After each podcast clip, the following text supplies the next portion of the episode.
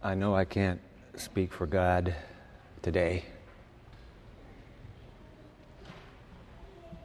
as to how his heart responds every time the video is replayed around this world. But I've got to tell you, when that's your homeland and they are your people, I know how this heart feels. Born in Tokyo, the first 14 years of my life spent in the land of the rising sun, jabbering the language of my Japanese playmates, dressed up in our light blue matching jacket and shorts uniform for Japanese kindergarten. The only American kid in the class. And so, with that extra height and weight, you look like a perennial kindergarten dropout, repeat student.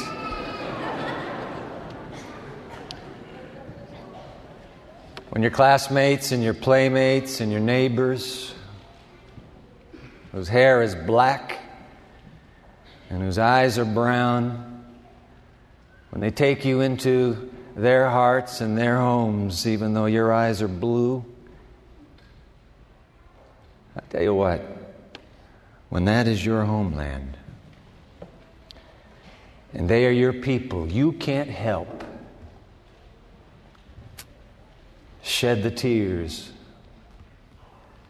as those images keep streaming out of that disaster ravaged land.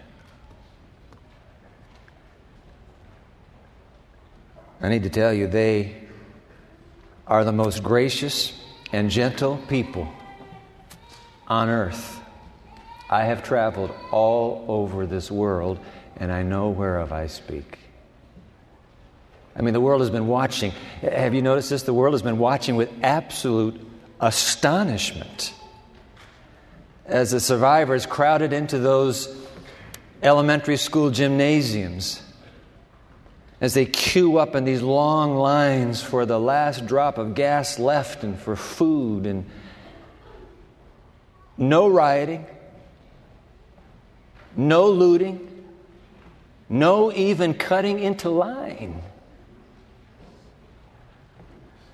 They are a gentle and polite, almost to a fault people.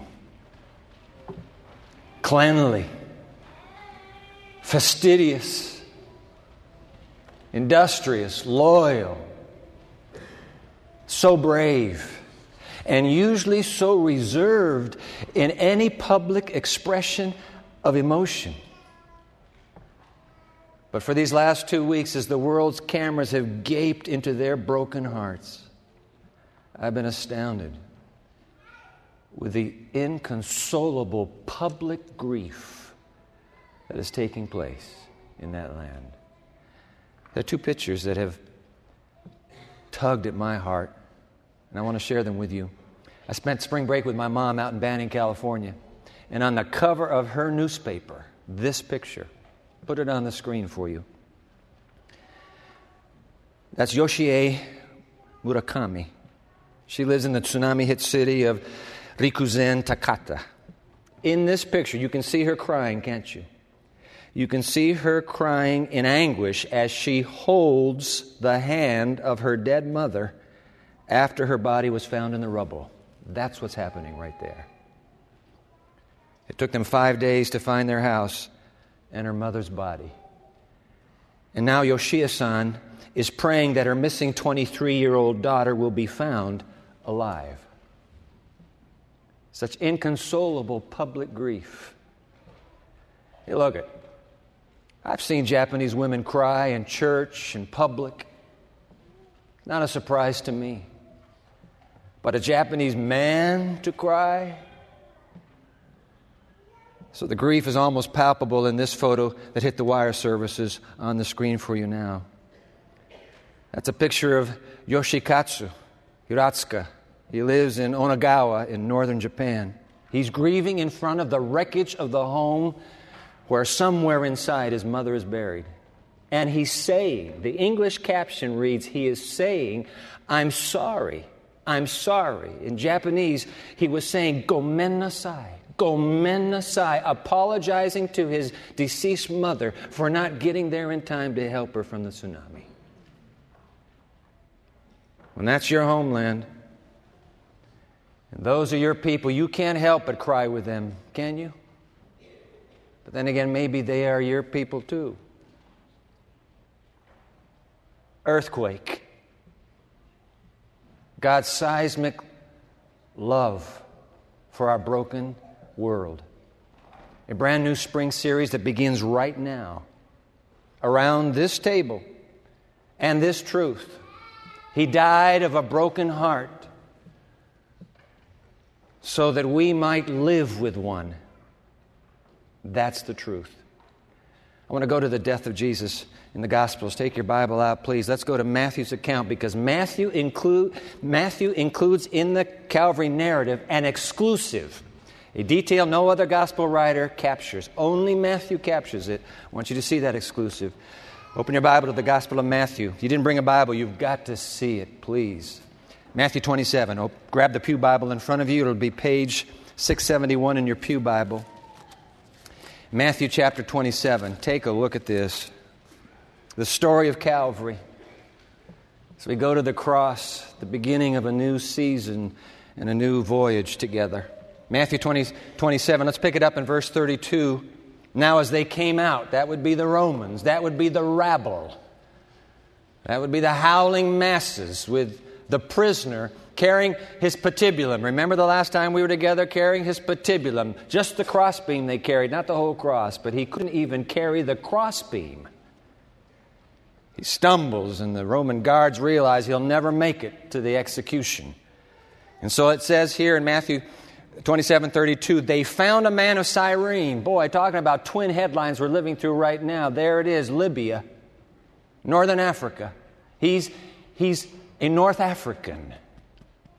They saw him standing in the crowd, obviously, some sort of sympathetic gesture. You! And he's grabbed. They found a man of Cyrene, Simon by name. Him they compelled to bear his cross. Verse 33. And when they had come to a place called Golgotha, which is to say, place of a, of a skull, they gave him, Jesus, sour wine mingled with gall to drink. But when he had tasted it, he would not drink the wine. Not even socially would he drink the wine. Verse 35 Then they crucified him and divided his garments, casting lots that it might be fulfilled, which was spoken by the prophet. They divided my garments among them, and for my clothing they cast lots. Verse 36 Even as we are now sitting down, they kept watch over him there. And they put over his head the accusation written against him This is Jesus, the King of the Jews. Then two robbers were crucified with him, one on the right and another on the left, dropped down to 45. Now, from the sixth hour, that would be noon. Now, from the sixth hour until the ninth hour, three o'clock in the afternoon, there was darkness over all the land. And about the ninth hour, Jesus cried out with a loud voice, saying, Eli, Eli, lama sabachthani? That is, My God, my God, why have you forsaken me? Verse 50, and Jesus cried out again with a loud voice and yielded up his spirit. Hit the pause button right there. We haven't come to Matthew's exclusive yet, but you need to note that Matthew makes sure we understand there are two death cries. Two death cries in the Calvary narrative. Both are introduced by Matthew with the Greek phrase megalephone, from whence comes our English word megaphone. Loud. Death cry, loud cry number one, my God, my God, why have you forsaken me? Loud cry number two, nothing nameless, wordless. What's going on here in that second death cry? Obviously, it precipitates his immediate death, the second death cry. What's going on? So I go to Google to find out. I type into Google, Can you die of a broken heart? Google sent me to the Washington Post and a piece that appeared there, and I want to read it to you, just a line or two. The idea that someone can die from a broken heart has long been the subject of folklore, soap operas, and literature. Researchers have known that stress can trigger heart attacks in people prone to them, and a syndrome resembling a heart attack in otherwise healthy, healthy people after acute emotional stress has been reported in Japan. But very little was known about the phenomenon in this country, and no one had any idea how it happened. And so now, quoting Ilan Wittstein of the Johns Hopkins School of Medicine in Baltimore, when you think about people who have died of a broken heart, there are probably several ways that can happen, he said. His findings appear in the New England Journal of Medicine. He went on, a broken heart can kill you, and this may be one way. A traumatic breakup. Remember that in the springtime the death of a loved one, or even the shock of a surprising party can unleash a flood of stress hormones that can stun the heart, causing sudden life threatening heart spasms in otherwise healthy people, researchers have reported. Now, listen to this. The new insight is perhaps the most striking example of the link between the mind and the body. Quoting now Herbert Benson, mind body researcher, Harvard Medical School. This is another in a long line of accumulating well documented effects of stress on the body, he said. Stress must be reviewed, he went on, as a disease causing entity. Two more lines. Listen to this. Acutely diagnosing, no, accurately rather, diagnosing the phenomenon known technically as stress cardiomyopathy should help improve treatment for patients who might otherwise receive drugs or other therapies that they don't need because they haven't had a heart attack. Now, last line. Back to quoting uh, Wittstein again. Our hypothesis is that massive amounts of these stress hormones go right to the heart, producing a stunning of the heart muscle that causes this temporary dysfunction resembling a heart attack. It doesn't kill the heart, he said. It doesn't kill the heart muscle like a typical, typical heart attack, but it renders it helpless. The second death cry could it be Jesus died of a broken heart? Let's read it again, verse 50. And Jesus cried out again with a loud voice and yielded up his spirit. The New Revised Standard reads, breathed his last. That would be the accurate rendering of that phrase. Loud voice, last breath, dead. A century ago, Ellen White, reflecting on verse 50, wrote these words. I'll put it on the screen for you. Take a look at this. There was a shriek,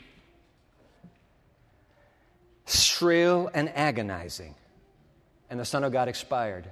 I want you to hit the pause button just for a moment. Please note there was a shriek. See, the way we picture the cross, there's a quiet amen. Into your hands I commit my spirit. It is finished. We always picture that quiet, reverent. There was a shriek, shrill and agonizing, and the Son of God expired. He died of a broken heart.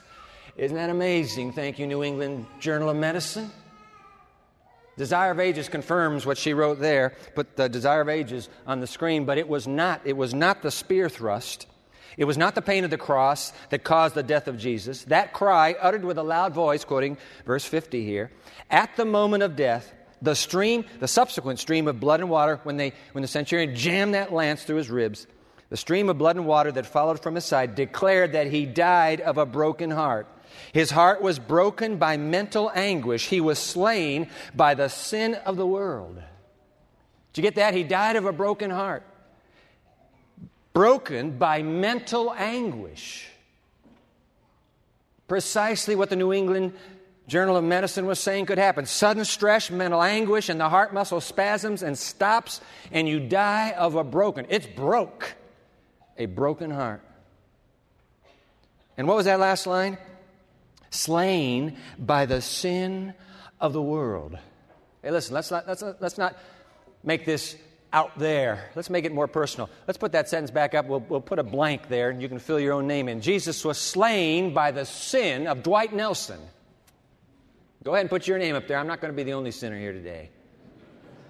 You put your name in that sentence. Jesus was slain by the sin of Say your name.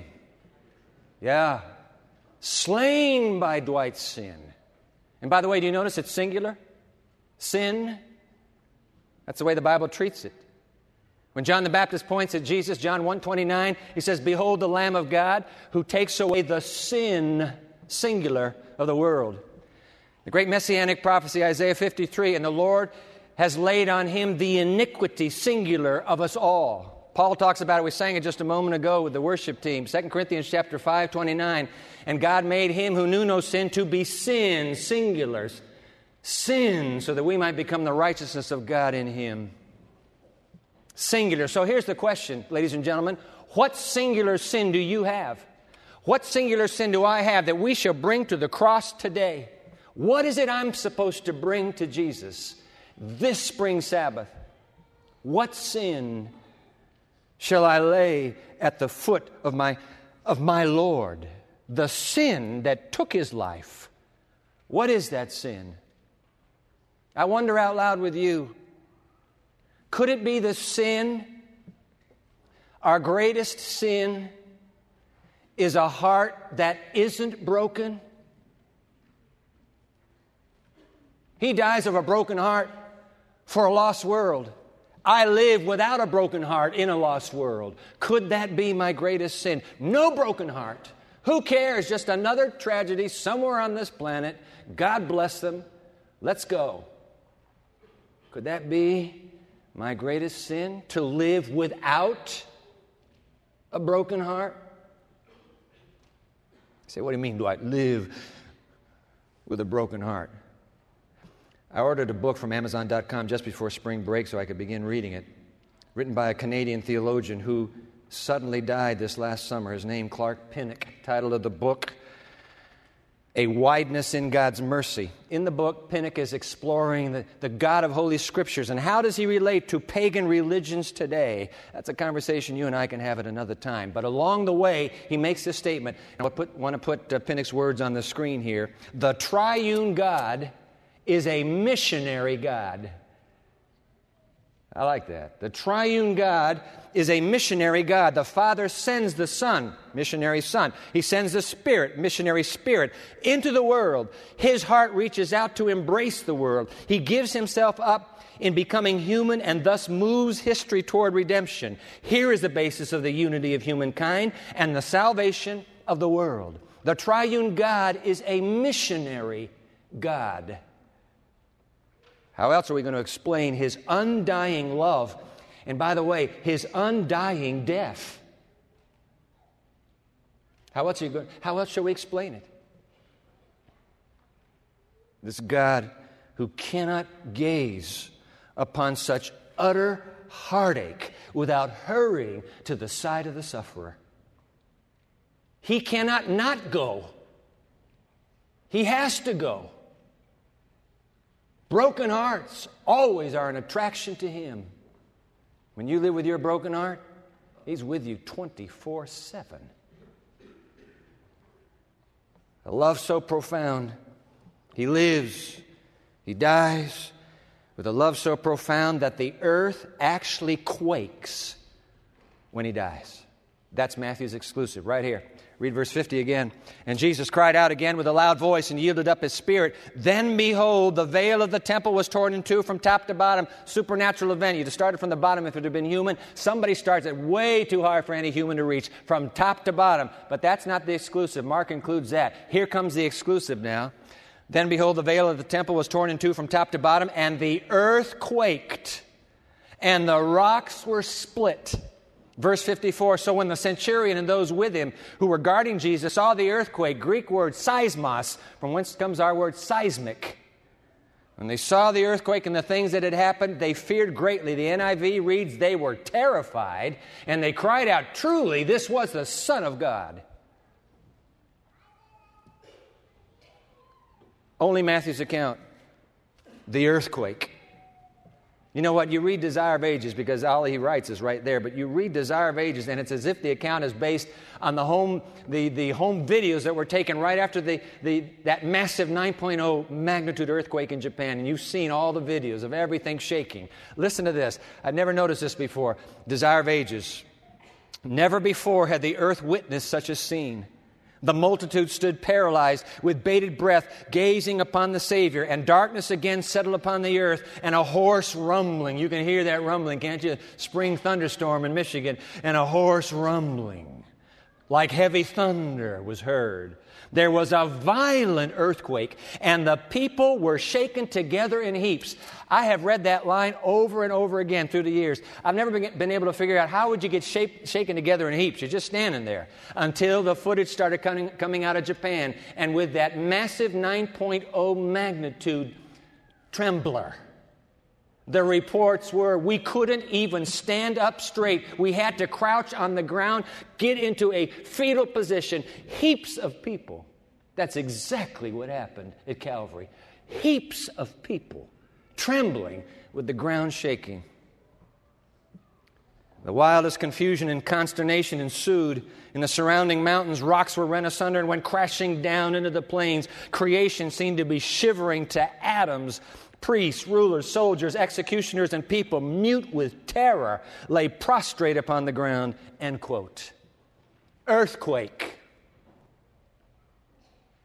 A divine love for this lost human race so deep, the earth itself shook to its core.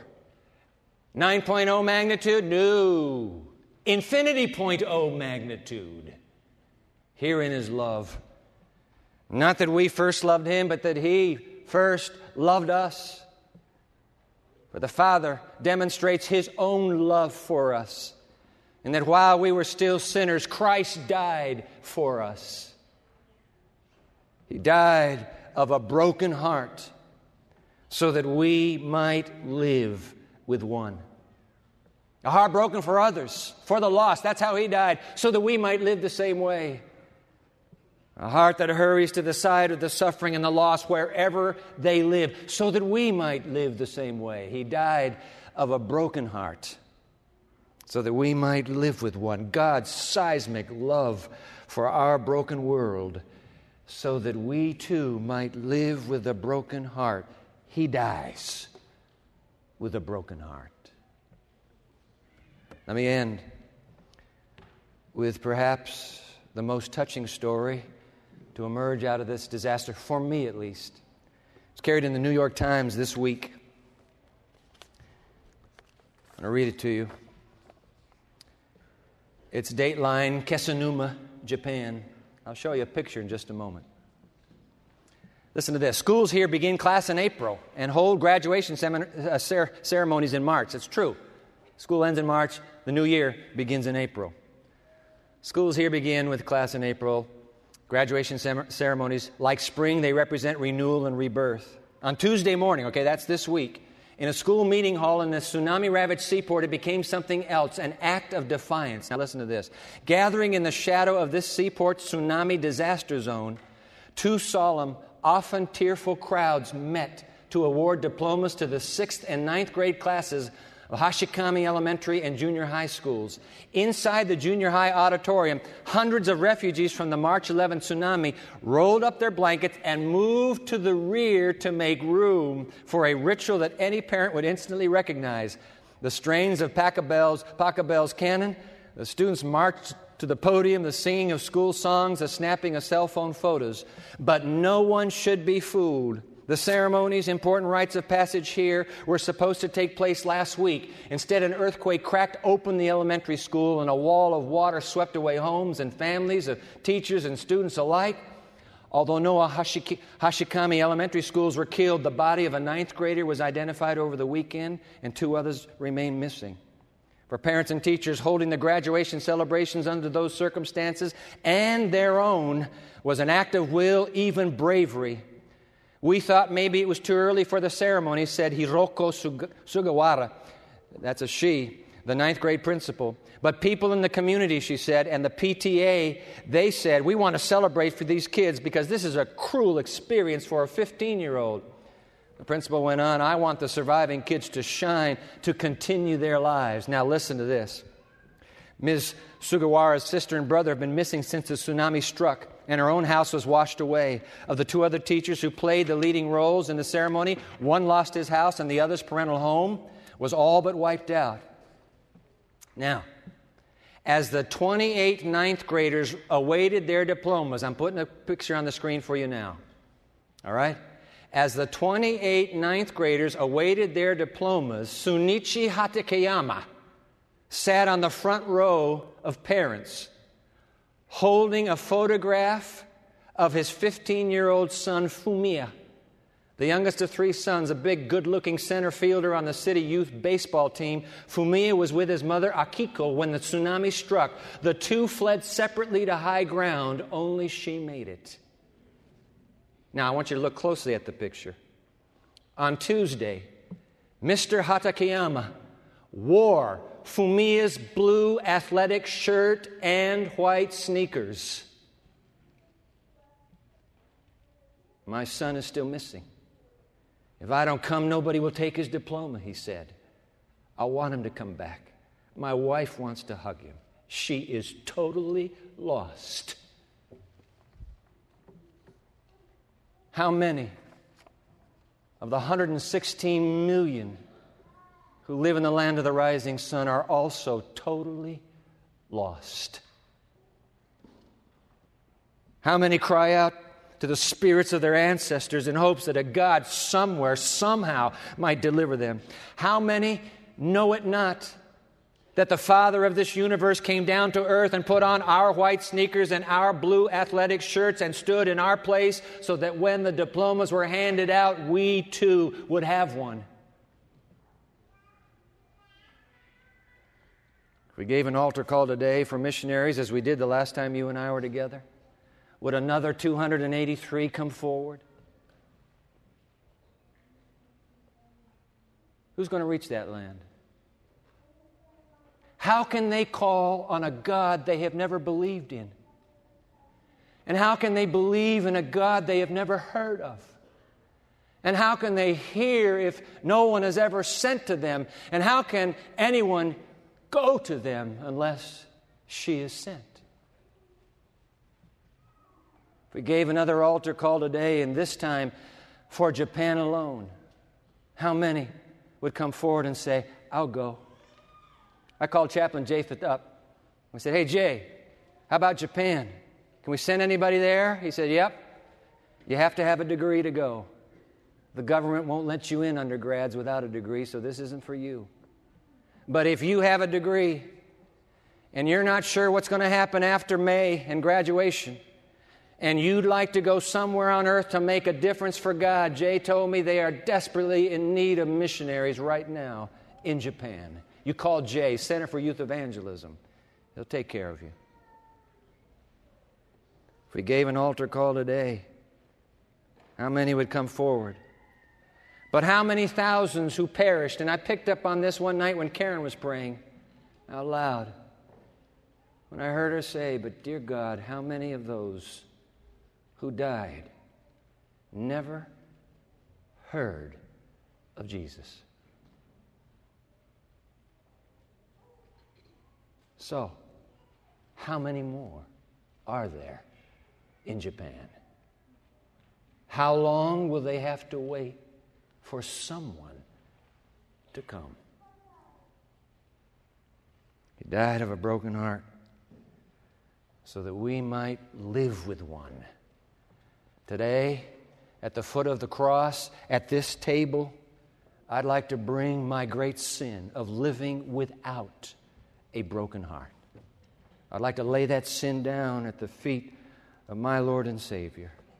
And I'd like to ask Him in, to take away that unbroken heart and give me His broken heart for this lost world. And I'd like to invite you to do the same. Let's pray. Oh God.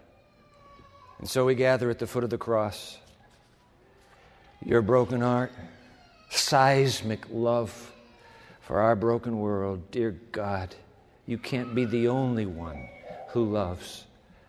And so we come to the foot of this cross and we humbly ask that you would take our unbroken hearts and give us yours. Let the mind, let the heart of Christ be in us too, we humbly pray. In his name. Amen.